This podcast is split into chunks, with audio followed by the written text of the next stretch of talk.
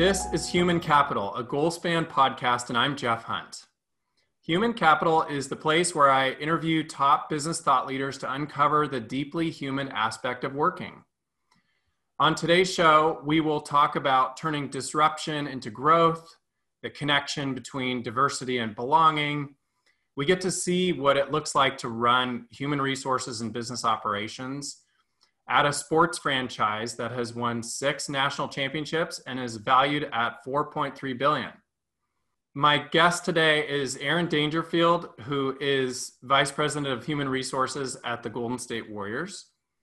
She is a strategic thinker and HR executive whose career includes experience working in complex, multi state, and multinational environments in a myriad of industries. And at the Warriors, um, she has the pleasure of managing all human resource uh, functions.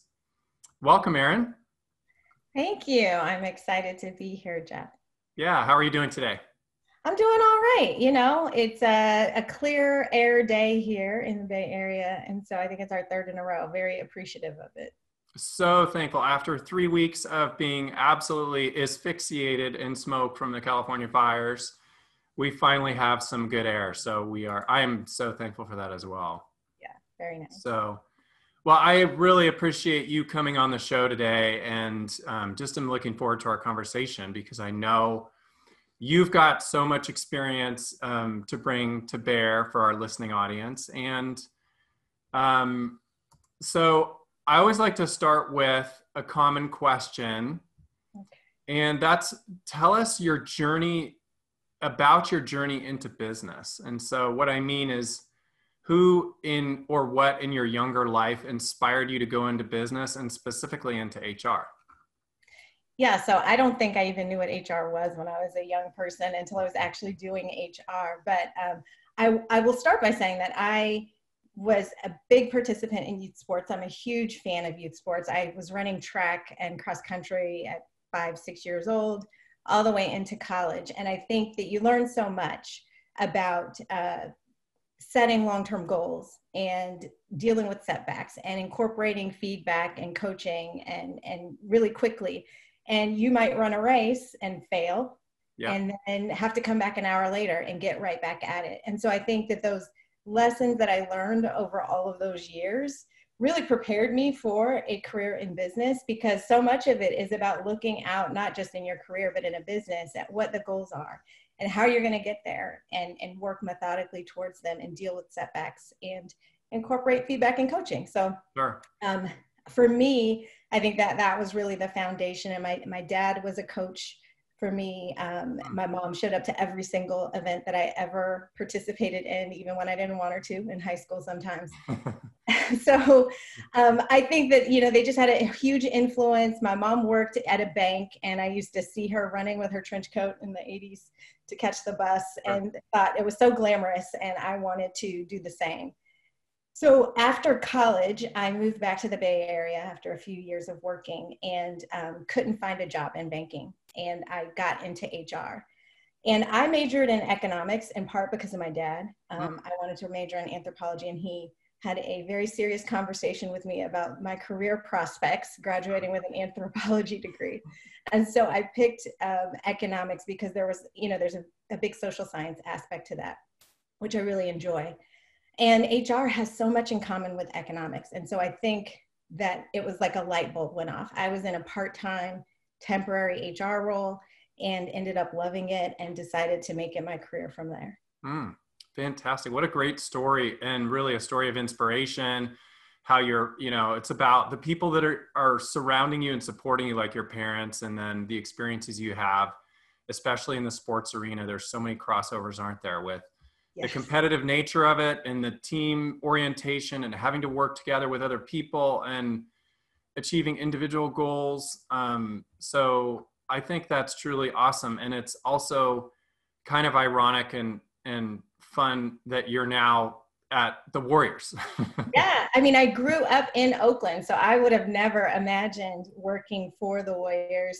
Um, in fact, I don't think I even knew that you could have a job in sports that wasn't a coach or an athlete um, or like a trainer until I was an adult. And so it certainly wasn't something I was pursuing as a goal, but when the opportunity presented itself, I don't think you can turn down an interview with the Warriors. Not at all. Well, that's great.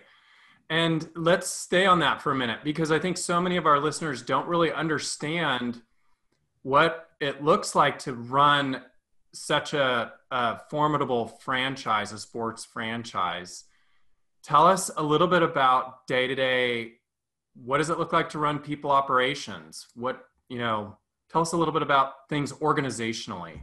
Yeah, so I, it's really not that much different on a day to day basis than running HR at any other organization. We have all of the functions that you typically expect at a business finance and accounting and marketing and mm-hmm. um, IT. And so a lot of my day to day work is dealing with the same types of issues that you deal with anywhere else. Like, how do we compensate people in a way that motivates them? And what employee relations issues are we trying to address? And how do we train and coach and provide feedback and all of those things? So we we on a day to day basis deal with the same things that most HR people do we do have an arena um, that we operate and put on events, although we're not doing that now, unfortunately.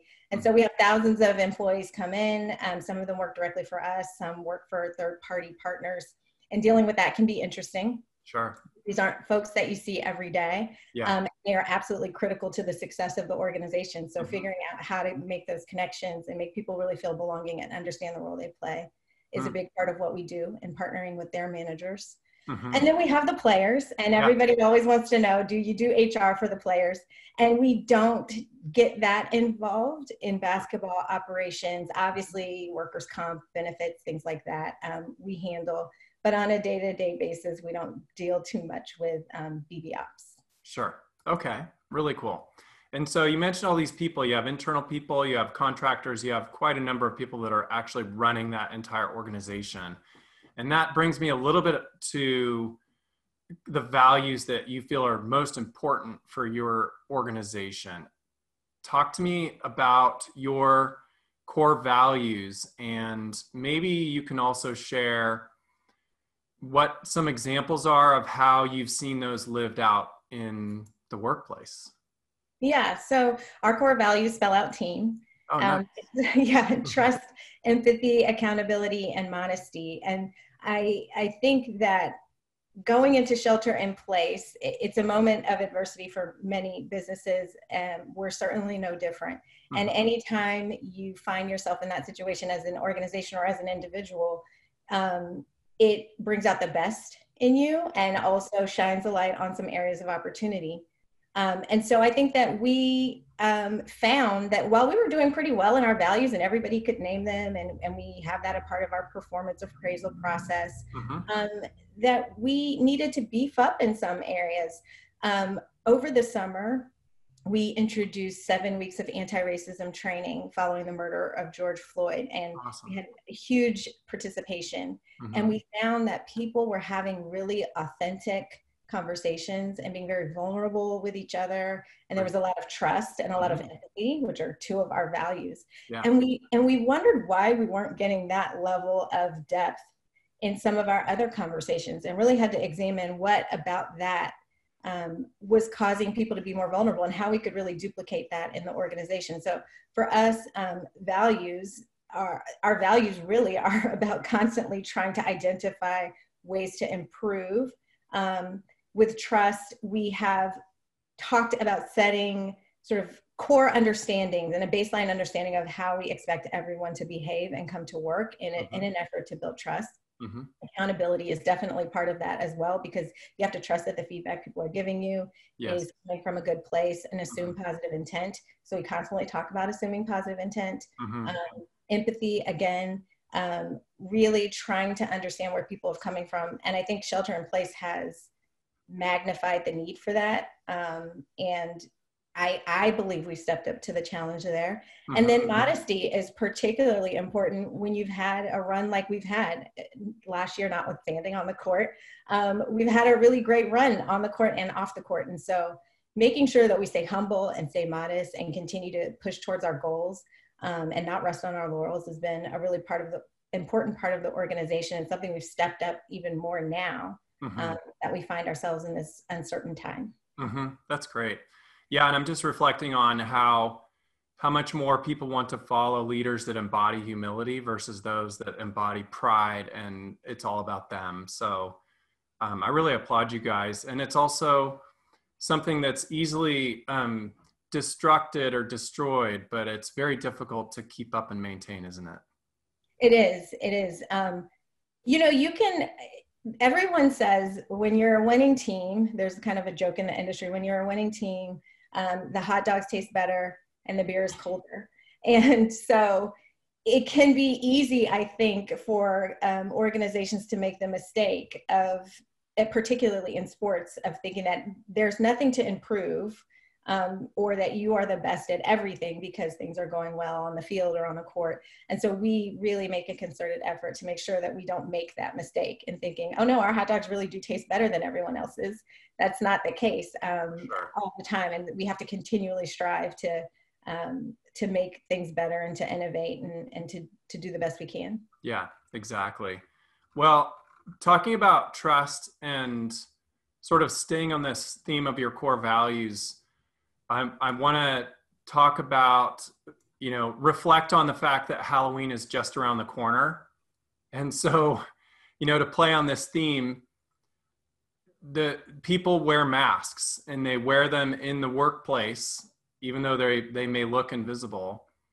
And thinking about your comments about trust, masks are often worn when there are low trust levels, and wearing a mask might mean me not sharing my true self with my boss or my coworkers um, because my vulnerability may be used against me. It might mean that I'm not going to share my opinion out of fear because once again, it could be used against me. I may not be authentic, or perhaps there's a lack of alignment between my words and my actions. And so, you know, you just talked a little bit about this, but I'd love it if you could expand more on what some things you do are internally to promote this sort of vulnerability based trust where people are really comfortable taking off their masks and sharing their true selves. I, I think that it starts from the top and starts with your leadership team being vulnerable themselves. Um, one of the commitments that our president and CEO, Rick Welts, made when we went into shelter in place was to communicate to employees every single day. Mm. And so he started a daily update. Now it's just called the daily. And it started with him every day writing things and kind of his thoughts and feelings and things that were happening in the industry. And I remember that he turned it over to one of um, the women executives in our organization. And she wrote this really heartfelt and um, meaningful daily about what it was like to be a working mother mm. and the challenges that she had um, faced and how she hid it for a long time when she was younger because she thought that it would affect how people viewed her and her career opportunities. And it was like um, something changed in the organization. All of a sudden you had all of these parents and women in particular saying, "Oh my gosh, I felt that way too. I didn't I thought I was the only one." And it created this opportunity for people to talk about this thing was under the surface that nobody was talking about and it's a fear that a lot of women have and a lot of parents have. Sure. And since then, we've had more people start writing dailies. And, and in the beginning, it was mostly senior leaders. Mm-hmm. And now we have employees from all across the organization write about their lived experience, their experiences with racism, um, trauma that has happened in their past that has um, formed who they are. And it has just been this really transformational thing for the organization um, and allowed, I think, people to take off those masks and be vulnerable in different ways. We've also tried to set up an environment particularly now where people where we understand that people are in a really difficult situation people are parenting they're trying to do um, distance learning. They have roommates walking around in the background and dogs barking and all kinds of things happening. And really normalizing that stuff mm-hmm. and, and making it okay to bring yourself to work. It's okay that today, you know, your child just needs to sit on your lap during right. this meeting. And, and I I really believe that allowing people to show themselves and starting with our leadership team has created an environment where people feel more comfortable taking off those masks. Mm, that's fantastic. Yeah, it's so um, clearly evident how it just, if you have one person who is willing to be vulnerable and share, how that can be such a catalyst for everyone else. It's, it's such a cultural builder by having mm-hmm. starting with that one person. So I love that example that you just gave. Uh, I want to talk. We we've already been talking about disruption, and I'm going to stay on that for a minute. But Friedrich Nietzsche said, "What doesn't kill you makes you stronger." and so, the benefit of disruption is if we use it correctly, it's a catalyst for growth and change. And we've already talked about what's been going on in our country, but we just need to call it for what it is. 2020 is basically the year of disruption. We've we're disrupted from COVID. We're disrupted with severe economic, medical, social disruption. Communities of color continue to be disrupted from acts of racism and violence, and it's so deeply rooted. Um, you guys, as an organization, are no stranger to disruption.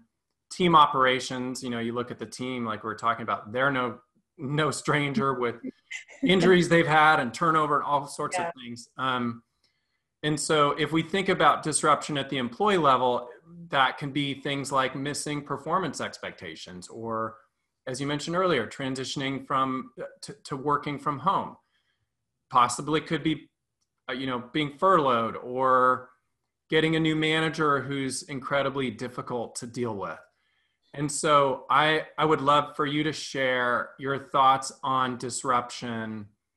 What ways have you grown personally from it, and how do you capitalize on it to promote growth and really build a better future at the Warriors?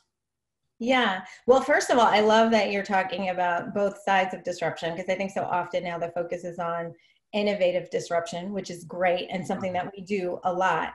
Um, but there's other types of disruption, and, and they don't always really feel good in the short term. Mm-hmm. Um, and I personally, one thing that I think about that has really changed my career, but was a really difficult time personally, was after I left Bentley, which is a company I was at for nine years, I went on to work at a solar company, and I was quickly um, realizing that I was very unhappy and it was not a great place for me. And it wasn't the people and it wasn't the company. It was really me and not um, it not aligning with what i wanted to do and in that moment feeling like if i disrupt my career and try and leave this company um, what's going to happen to me i had all this fear around is the problem me i don't know how to adjust after being in a place for nine years is the problem that i don't know how to pick good roles for me and i don't know what i really want mm-hmm. um, am I going to leave and then find myself at another job that I'm not happy at and be stuck there?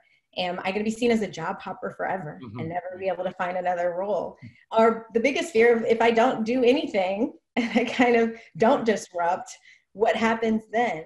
And um, I really had to push myself to to just deal with all of those feelings and figure out how to work through them and lean on my network. And I ended up coming to AlCal where we met, and mm-hmm. um, and it, it, and I had to take a step back in my career. I um, took a lower level role in title, in pay, and it ended up being the absolute best decision ever. And so I think keeping sight of the fact that even in difficult moments, there are opportunities.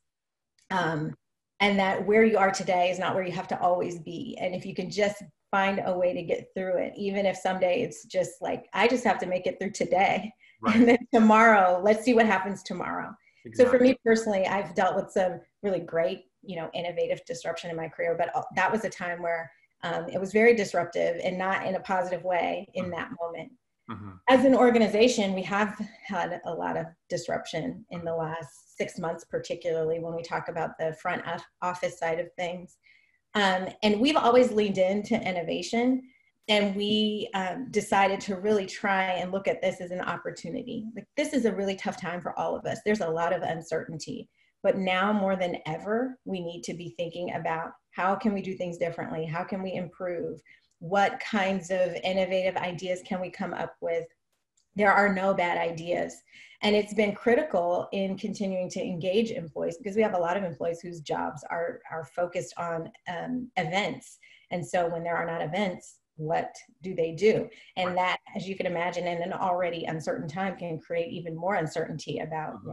Am i a value to the organization anymore if i don't have anything to do so trying to really be creative and think of ways to um, continue to use our employees and keep them engaged and, and use it as an opportunity to make some improvements. We've overhauled a lot of things. There's a lot of projects getting done. Um, we've redirected people to work on things like our disaster relief fund, which was hugely engaging for them because they felt like they were doing really great work um, and really useful for the organization as well because we needed that work done. Mm-hmm. Um, so I think disruption brings opportunity. It's not always easy to see that um, because it's tough. Um, right. but you look at the team, you know, we had uh, some injuries. It gave our young players an opportunity to have far more minutes than they ever would have under normal circumstances. And so there's opportunity in, in it all. You just kind of have to find it. Yeah, that's great. Well, and one of the things that just resonated with me in terms of what you were sharing, especially about your career change, was you ended up not making those decisions based out of fear. You know, you you made even though the fear was there, you didn't make your decisions out of that. And it it's a lesson I think for everyone that when we do make our decisions out of fear, they're usually not good outcomes. If we can get surrounded and supported by people that can help us make these decisions and also do an internal evaluation that's not fear based, then we end up with a better result. So I really love that. Yeah, definitely. I mean, I probably ended up at that job somewhat out of fear, to your point, because I was leaving Bentley and I knew I was leaving and I was thinking, gosh, I needed to get a job. And maybe if I'd given it more thought um, and not been so afraid to be unemployed, I would have made different decisions. But you can't let one bad decision no. kind of yeah. color how the rest of your career goes or your life goes. So. Not at all. Not at all. And I think those people that do are struggle more in terms of building resilience and grit and mm-hmm. if we're and and that's also another such a great sports analogy because the best athletes you just look at the the warriors the best athletes really don't focus on making mistakes and you know yeah. So that's just what happens and they they're resilient in in that regard too. So i really appreciate that. Um okay a key trend that we're seeing in the hr space is creating a culture of belonging mm-hmm. which really seems to be the fertile soil for growing diversity in organizations. And without this sort of feeling and sense of belonging for employees, it's I, I, mean i'll go out on a limb and say it's really impossible almost impossible to create sustainable diversity in our in organizations that we lead. And just to kind of be clear on how i'm defining belonging i would say that it's feelings of being included and respected and fully involved at work. And, and that means with your peers your the the team that you work with, the organization, your manager, being more of an insider than an outsider, and so the the culture, creating this culture of belonging, can lead to Im, improve diversity as a byproduct rather than making it this check the box event. Um, and so, I'm just curious. You guys have had some great discussions. You mentioned about racism and in, internally and diversity in creating this sort of um, these healthy conversations what are you guys what else are you doing to create this high sense of belonging regard, regardless of whether you're a custodian at the chase center or you know you're um, somebody running rick welts you know running yeah. the station um, yeah so I really think that we have a lot of initiatives that we do, and we have wellness in place challenges, and we have our employee resource groups who are so um, critical to belonging for many employees, and we really use them as not only a place for employees who um, share a background to get together and, and share ideas and thoughts, but also as a place where there are developmental opportunities and an opportunity to learn how to navigate that organization and make connections that you maybe normally wouldn't make. So mm-hmm they're absolutely critical. Our Diversity, Equity, and Inclusion Council focuses on belonging. But beyond that, everyone's role is critical to the success of the organization. But I don't know that we always do a great job of making sure people understand that mm-hmm. and understand how they're critical. And so that's something we really work on, sure. Particularly for those in roles like custodian and ticket taker. Sure. And tell people at Chase Center, we want people to come and have unforgettable experiences. If you come to a basketball game at Chase Center and your very first interaction is with a ticket taker and it goes poorly, that's going to color the entire experience that you have. Mm-hmm. And so we tell them you're the first person that somebody sees when they get here, and mm-hmm. how you interact with them is critical to how they feel about their entire experience. Mm-hmm. so making sure that everyone understands that if you go to a game and you see trash flowing everywhere and right. you know broken stuff places, you're not going to feel really great about that experience. But I don't know if, and we really we, we really work hard at this, but not every organization does a great job of explaining that connection between what the, the business's overall goals are and the role they play in that. So we try to do that with our frontline staff, do mm-hmm. that with our staff internally. And during a time like this, particularly where I talked about, you know, some people's roles have had to change fundamentally, creating new ways that they play a role in the success and understand that and feel like uh, real contributors. I think that builds belongingness in addition to those other initiatives I talked about mm-hmm. where we have, you know, all types of events going on. I think our volunteerism program is a huge part of people feeling like they belong and giving back to our community and understanding that that's a huge part of who we are as, a, as an organization. Um, so lots of little things happening, but the biggest thing is just making sure people understand the role they play. Yeah, and having having people truly understand their connection to the big picture is really important in that it sounds like yes yeah. very very important we spent a lot of time talking about that yeah exactly. Um, and you were just talking about kind of community and giving back. How does the employee population at the warriors give back to the community and what what are the internal benefits you see um, that result as an organization? Mm-hmm. well obviously like i said engagement is a huge part of um, the community aspect, but also during this time where we talk about mental health and people feeling like a, a lack of connection mm-hmm. uh, many times, being able to volunteer and give back makes you feel good about yourself and, and can mm-hmm. help improve those things. But um, we we have a Warriors Community Foundation, and that's run by people within the organization. Um, just last year, we gave over 5.2 million dollars um, as part of that um, we announced 1.7 million in grants dedicated to improving educational equity in the Bay Area. Nice. And following the hiatus announcement, um, we committed to a million dollars in disaster relief fund to frontline workers at Kaiser Permanente Arena in San Francisco, where our G League team, the Santa Cruz Warriors, plays, hmm. and Chase Center. Um, and that's increased to 1.6 million. And we had employees working the disaster relief fund as customer service agents. A lot of my team acted as translators and giving back in that way made them feel so good about what felt like a really difficult time where, you know, people are income and you're hearing all of these stories around. Um, that was very early in shelter in place. Sure. Um, but in addition to that, we have a ton of youth programs that uh, go on all the time. We have our Math Hoops program, um, Peaceful Warriors, which is an anti-bullying program um, that we do in schools. We have financial wellness training for high school students, um, STEM programs, nutritious distribute nutritious food distribution programs, um, and literacy programs. But probably the thing that I'm proudest of is our Helping Hands, mm. which is the employee portion of this, where we donate uh, or volunteer time.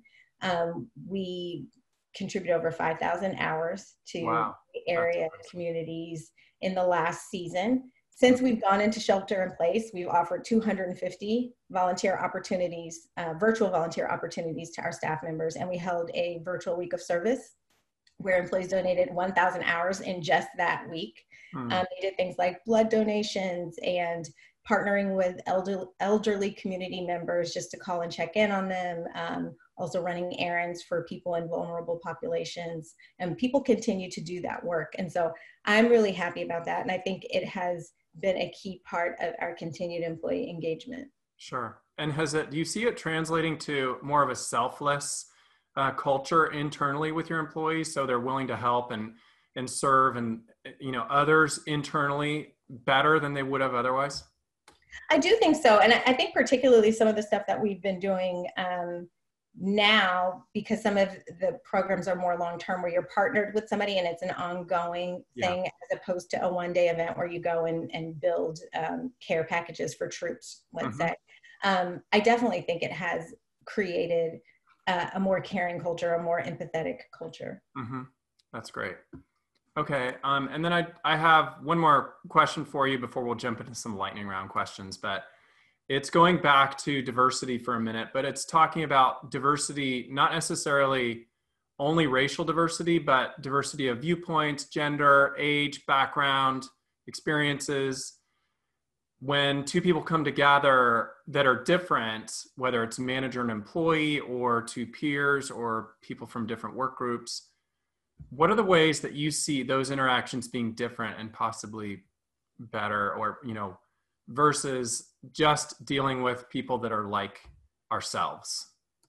Yeah, I think that they really challenge people to think outside the box. And we talked earlier about innovation and how important that is to us as an organization. And so when you're talking to people who are just like you, it can stifle innovation because it doesn't expand the box, it doesn't expand um, the ideas that people have. And I know I'm not going to name any of them, but I'm sure anyone listening to this can think of some high profile projects or ads that they've seen where it's clear someone was missing from yes. uh, that conversation and the outcome wasn't either it was either bad or yeah. not as good as it could have been yeah. and so it's critical to have more voices in the room you can't do a good job if you don't have a diverse set of thought we are the bays team um, we represent so many different people coming from so many different backgrounds and ages and and experiences and how can we continue to be the base team if we don't reflect that diversity. Mm-hmm. That's great. I love that.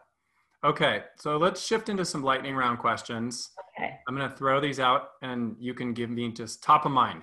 First right. thing that comes to mind. What positive or negative habit have you picked up since COVID? oh, um, snacking. I guess it could be positive or negative. Join the millions of other Americans that are there. Uh, what's one thing on your bucket list? Oh, uh, going to Machu Picchu. Oh, nice. Yes. What is your top book recommendation? Oh, I have been reading um, The Velvet Rope Economy. Mm, right now, I think it's great. It's, it's really interesting. Nice. What is one thing that you're most grateful for? Oh, my son. Oh, I, I absolutely love him to death. yeah, that's great.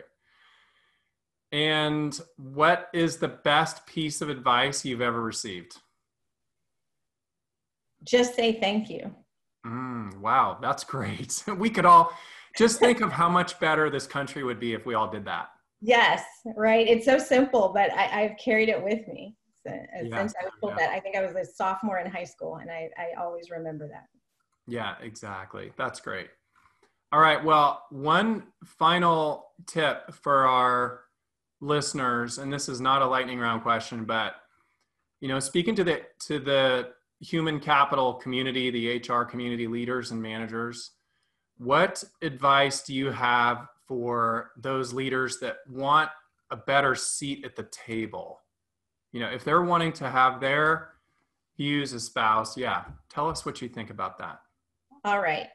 Well, I'm going to kind of give a story a little bit. Um, I started a nonprofit, as I mentioned, and it was a small nonprofit, so I had to do everything, and I knew everything about who our clients were and what their challenges were and who what other organizations did work similar to us and what our contracts looked like i had to know all of this stuff and so when i went to my next job i didn't realize that people thought hr should stay in their lane i didn't know any better um, and so i was very involved and this is you know over a decade and a half ago where um, hr was viewed a little bit differently i think our image has improved quite a bit over the last um, 10 to 15 years.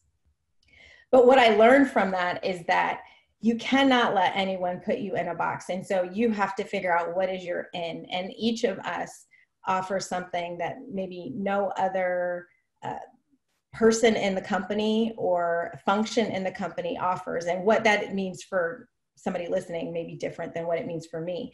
But figuring out what that is and figuring out how you can help somebody else is how you'll get your seat at the table. So I know I bring unique skill sets that maybe most others don't bring, and I have to figure out everywhere I go how do I um, how do I find a way to make sure other people see value in what I bring and mm. bring something unique to the table. But beyond that, it's also really understanding your business mm-hmm. and your customers and your competitors and and knowing all of that because ultimately we are about reaching the organization's goal as many as much as any other uh, department you know just as much as sales and marketing and all of them and so figuring out how we drive the success of the business through our people programs is critical to getting a seat at the table mm-hmm. so it's much more of a strategic viewpoint really yeah definitely yeah, that's great that's great well erin this has been such a pleasure thank you so much for joining me it's great to see you again Great to see you too. Thanks for having me. Yeah, and um, stay safe and stay well. You too. Enjoy the fresh air. Thanks for listening to the show this week. We release a new episode of Human Capital on the first and third Tuesday of each month. I would really like to know what you thought of this episode. Send your comments to humancapital at goalspan.com. Human Capital is produced by Goalspan. Subscribe wherever you get your podcasts, and please share this podcast with your colleagues, team, or friends. Thanks for being human, kind.